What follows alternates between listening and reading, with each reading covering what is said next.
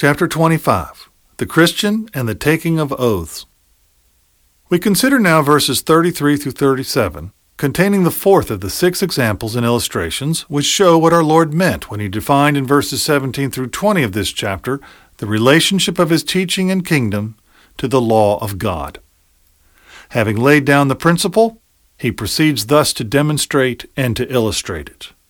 But of course, he is concerned not only to illustrate his principle, but also to give specific and positive teaching. In other words, all these detailed matters are of great importance in the Christian life.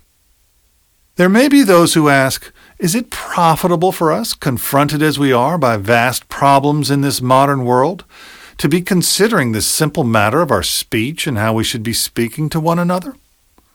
The answer, according to the New Testament, is that everything that a Christian does is most important because of what he is and because of his effect upon others.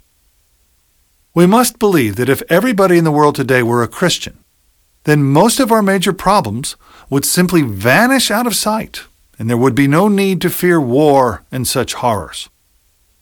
The question is then, how are people to become Christian? One of the ways is that they observe Christian people. That is perhaps one of the most potent means of evangelism at the present time. We are all being watched, and therefore everything we do is of tremendous importance. Thus it comes to pass that in the various epistles which are included in the New Testament canon, not only in those of the Apostle Paul, but in the others also, the writers invariably have laid down their doctrine with regard to the various details of life. In that great epistle to the Ephesians, after Paul has risen to the heights and given us in the first chapters that amazing conception of God's ultimate purpose for the whole universe, and has transported us into the heavenly places, suddenly he comes back to earth and looks at us and says to us, in effect, Lie not to one another. Speak the truth always. But there is no contradiction there. The gospel is, as Wordsworth says of the skylark, true to the kindred points of heaven and home. It always presents doctrine, and yet it is concerned about the smallest details of life and of living.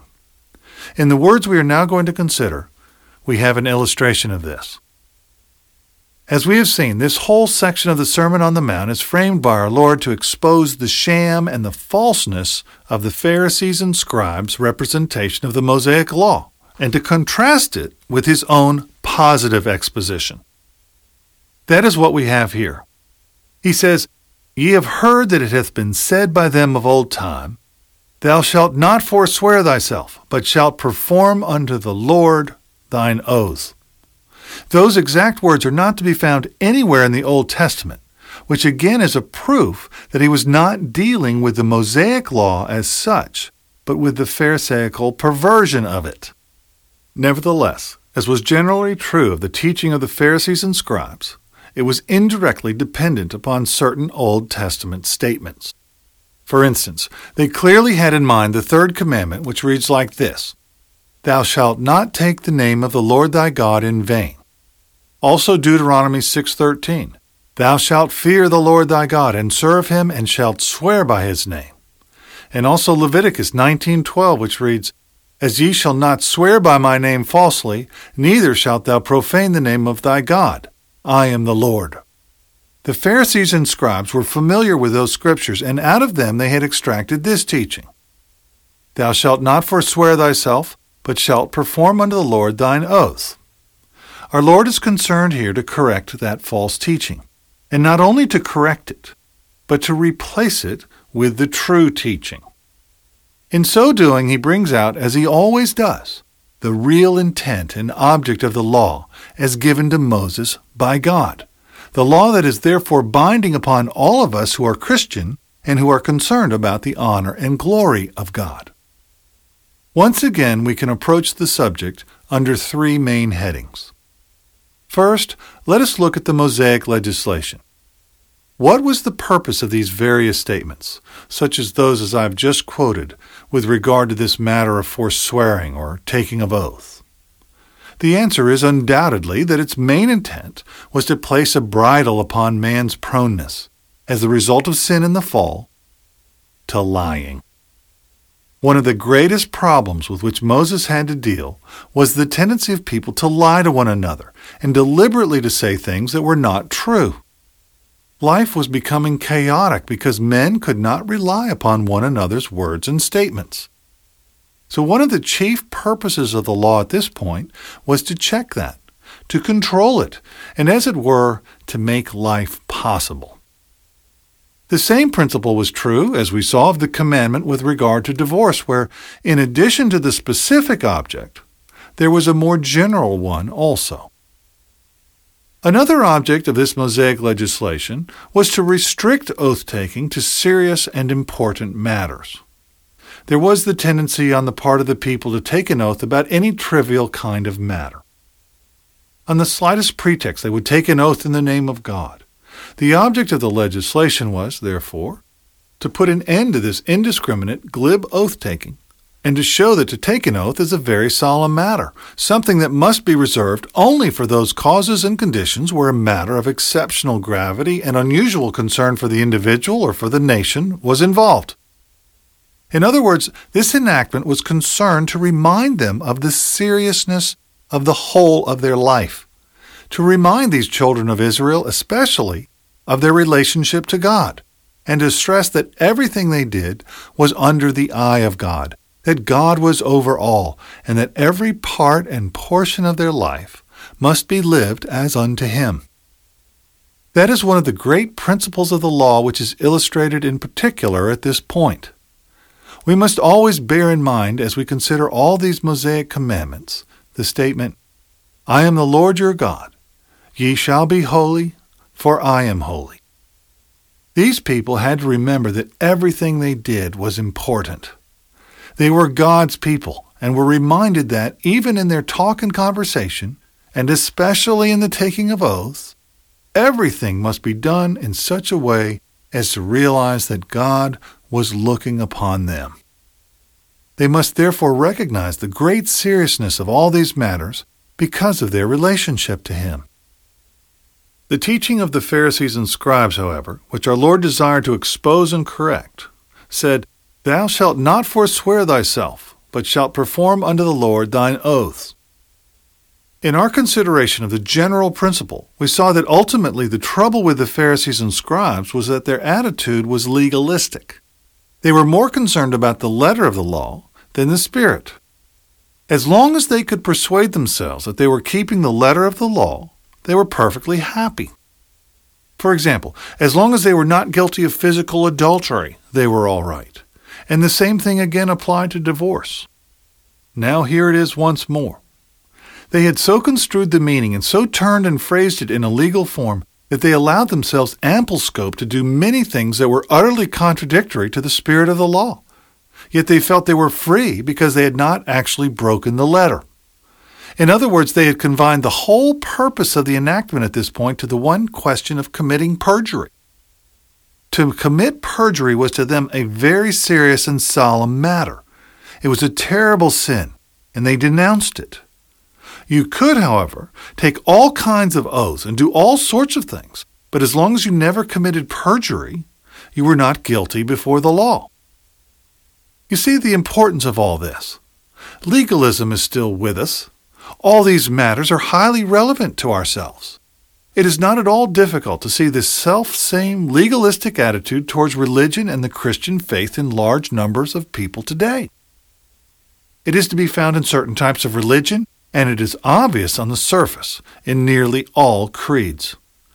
To illustrate the case, let me point out how obvious it all is in the typical Roman Catholic attitude towards this matter. Take their view of divorce. Their attitude is stated in their written principles. But suddenly in the newspaper, you see that a certain prominent Roman Catholic has been granted a divorce. How does it happen? It is a matter of interpretation, and their claim is that they are able to prove that no real marriage had taken place. By subtle arguments, they seem to be able to prove anything. You find the same thing in every other type of religion, even at times among those who are strongly evangelical. What we do is to isolate a certain thing and say, to do that is sin, and as long as you are not doing it, all is well. How often have we indicated that this is the tragedy of the modern view of holiness?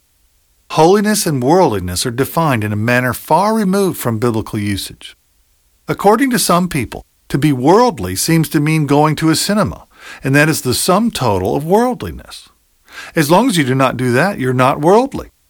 But they forget pride the pride of life, the lust of the flesh, the lust of the eye, pride in ancestry, and things like that.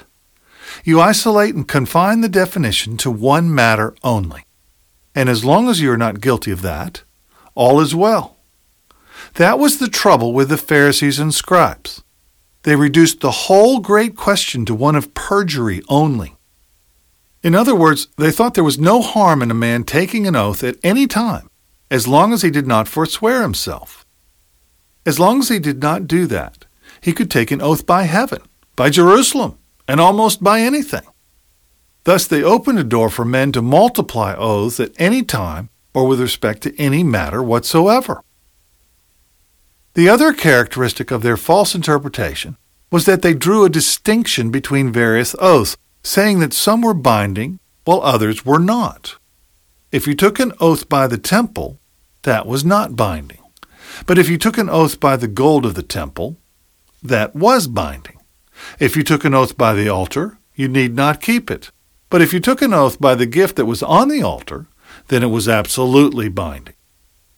You notice how in Matthew 23 our Lord poured his scorn and ridicule not only upon the version of the law therein displayed, but also upon the utter dishonesty of it all.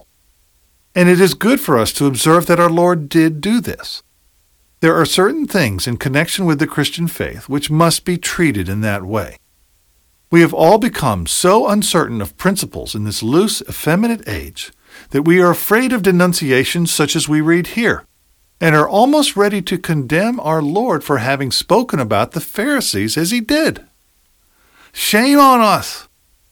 This utter, rank dishonesty in connection with the things of God is to be exposed and denounced for the thing it is. The Pharisees were guilty of this in distinguishing between oath and oath, saying that some were binding and some not, and the result of all this teaching of theirs was that solemn oaths were being used commonly and lightly in conversation and with respect to almost everything. Let us now consider our Lord's teaching.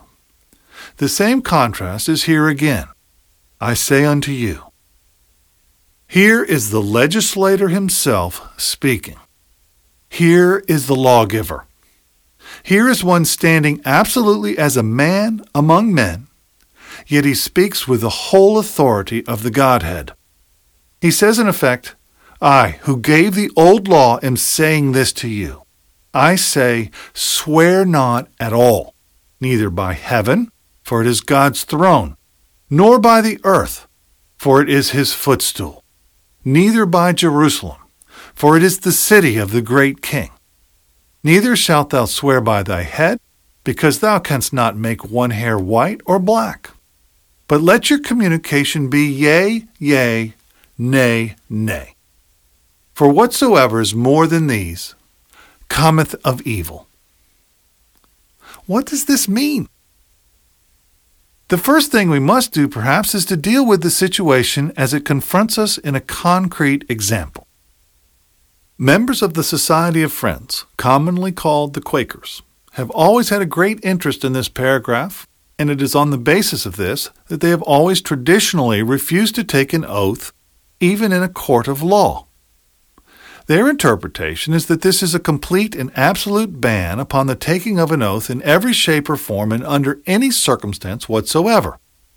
They say that our Lord said, Swear not at all, and our business is to take his words as they are.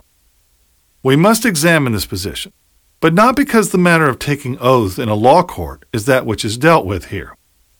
Indeed, I am not at all sure but that those who interpret the passage thus have not quite unwittingly and unconsciously placed themselves almost in the ancient legalistic position of the Pharisees and scribes. If we reduce this whole paragraph to taking an oath in a court of law, then we have concentrated on the mint and anise and cumin and have forgotten the weightier matters of the law. I cannot possibly accept their interpretation for the following reasons. The first is the Old Testament injunction, which God laid down legislation as to how and when oaths should be taken. Is it conceivable that God could ever do that if it was His will that man should never take an oath at all? But not only that, there is the Old Testament practice. When Abraham sent his servant to find a wife for Isaac, he first of all extracted an oath from him.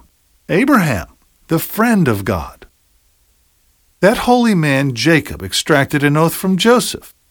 Joseph extracted an oath from his brethren, and Jonathan asked an oath from David. You cannot read the Old Testament without seeing that on certain special occasions, these holiest of men had to take an oath in a most solemn and serious manner. Indeed, we have higher authority for this in the passage which describes our Lord's own trial. In Matthew 26:63, we are told that Jesus held his peace. He was being tried by the high priest.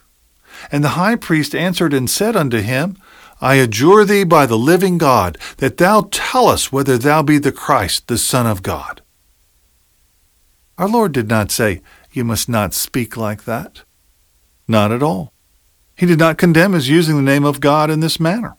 He did not denounce it on such an occasion, but seemed to regard it as perfectly legitimate.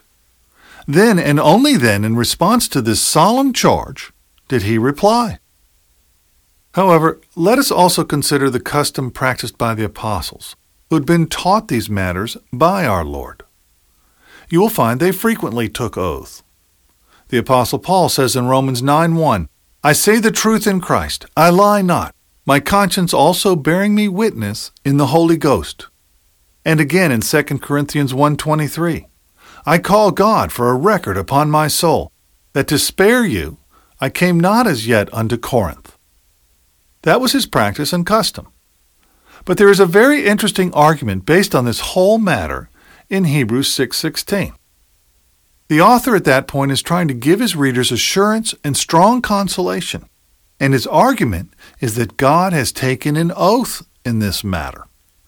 For men verily swear by the greater, and an oath for confirmation is to them an end of all strife. God therefore confirmed it by an oath.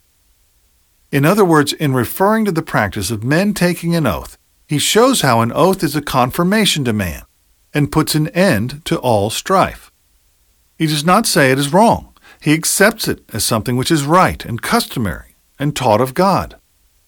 Then he proceeds to argue that even God himself has taken an oath, that by two immutable things in which it was impossible for God to lie, we might have a strong consolation who have fled for refuge to lay hold upon the hope set before us. In the light of all this, the case for not taking an oath in a court of law as based upon this scripture is something which indeed seems unsatisfactory. The conclusion we can come to, based upon the scripture, is that while oath taking must be restricted, there are certain solemn, vital occasions when it is right, when it is not only legitimate, but actually adds a solemnity and an authority which nothing else can give. That is the negative view of our Lord's teaching. But what does he teach positively? Clearly, the first thing that our Lord wants to do is to forbid the use of the sacred title always in the matter of swearing or cursing. The name of God and of Christ must never be used in this way. You have only to walk the streets of a city or sit in its trains or buses to hear this being constantly done. It is utterly and absolutely condemned. The second thing he absolutely forbids is swearing by any creature, because all belong to God. We must not swear by heaven or earth or by Jerusalem. We must not swear by our heads or by anything but by the name of God Himself. So these discriminations and distinctions drawn by the Pharisees and scribes were utterly ridiculous. What is Jerusalem? It is the city of the great king. What is the earth? It is nothing but his footstool. You cannot even determine whether your hair be white or black. All these things are under God. Also, the temple is the seat of God's presence, so you cannot differentiate between the temple and God in that way. His very presence is in that Shekinah glory. Those distinctions were quite false. Furthermore, he forbids all oaths in ordinary conversation. There is no need to take an oath about an argument, and you must not do so. Indeed, I go further and would remind you that he says no oaths or exaggerated avowals are ever necessary. It must either be yea, yea, or nay, nay. He calls for simple veracity, the speaking of truth always in all ordinary communications and conversations and speech. Let your communication be yea, yea, nay, nay. For whatsoever is more than these cometh of evil. All this is a most solemn matter. We can see its relevance in this modern world and life of ours. Are not most of our troubles in life due to the fact that men and women are forgetting these things? What is the main trouble in the international sphere? Is it not just that we cannot believe what is being said? Lying? Hitler based his whole policy upon it and said it was the way to succeed in this world. If you want your nation to be great, you lie about it. And the more you lie, the more likely you are to succeed. One country cannot believe another. The oath, the solemn pledges, no longer matter and no longer count. But it is not only true in the international realm, it is equally true in our own country and in some of the most sacred associations of life. One of the great scandals of life today is the appalling increase in divorce and infidelity. To what does it due? It is that men have forgotten the teaching of Christ with regard to vows and oaths, and common veracity and truth and honesty in speech. How like these Pharisees and scribes we are. Men on political platforms have waxed eloquent on the sanctity of international contracts. But at the very time they were speaking, they were not loyal and true to their own marriage vows. When Hitler lied, we all held up our hands aghast, but we seem to think it is somehow different when we tell what we call a white lie in order to get out of a difficulty. It is terrible, we think, to lie on the international level, but not, apparently, when it comes to a matter between husband and wife, or parents and children. Is not that the position? It is the old fallacy. The temple, nothing. The gold of the temple, everything. The altar, nothing. The gift on the altar, tremendous. No, we must realize that this is a universal law and principle which runs from top to bottom and covers the whole of life. It applies to us also. The message comes right home to each one of us. We must not lie. And we are all given to it, if not always in a barefaced form. What a terrible thing perjury is to us. We should never dream of it. But surely to tell a lie is as bad as perjury, for as Christians we should always speak as in the presence of God. We are His people, and a lie which we may tell to a private individual may come between that individual's soul and its salvation in Christ Jesus. Everything we do is of tremendous importance. We must not exaggerate or allow people to exaggerate for us, because exaggeration becomes a lie. It gives those who hear a false impression. All that is involved here. Once more, let every man examine himself. God have mercy upon us in that we are so like these Pharisees and scribes trying to distinguish between big sins and little sins, lies and things which are not exactly lies. There is but one way to deal with all these things. I am not exhorting you to indulge in morbidity or encouraging what might be called morbid scrupulosity. But we must realize that we are always in the presence of God. We claim we are walking through this world in fellowship with Him and with His Son and that we are indwelt by the Holy Spirit. Very well. Grieve not the Holy Spirit of God, says Paul. He sees and hears everything, every exaggeration, every suggested lie. He hears it all, and it hurts and offends. Why? Because he is the Spirit of truth, and there is no lie anywhere near him. Let us then listen to the command of our heavenly King, who is also our Lord and Savior, whom when he suffered, threatened not, and of whom we read that there was no guile found in his mouth. Let us follow in his steps and desire to be like him in all things. Let us remember that everything in our lives and conversation is in his presence and may indeed be the thing which will determine what others will think of him. Swear not at all. Let your communication be yea, yea, nay, nay. For whatsoever is more than these cometh of evil.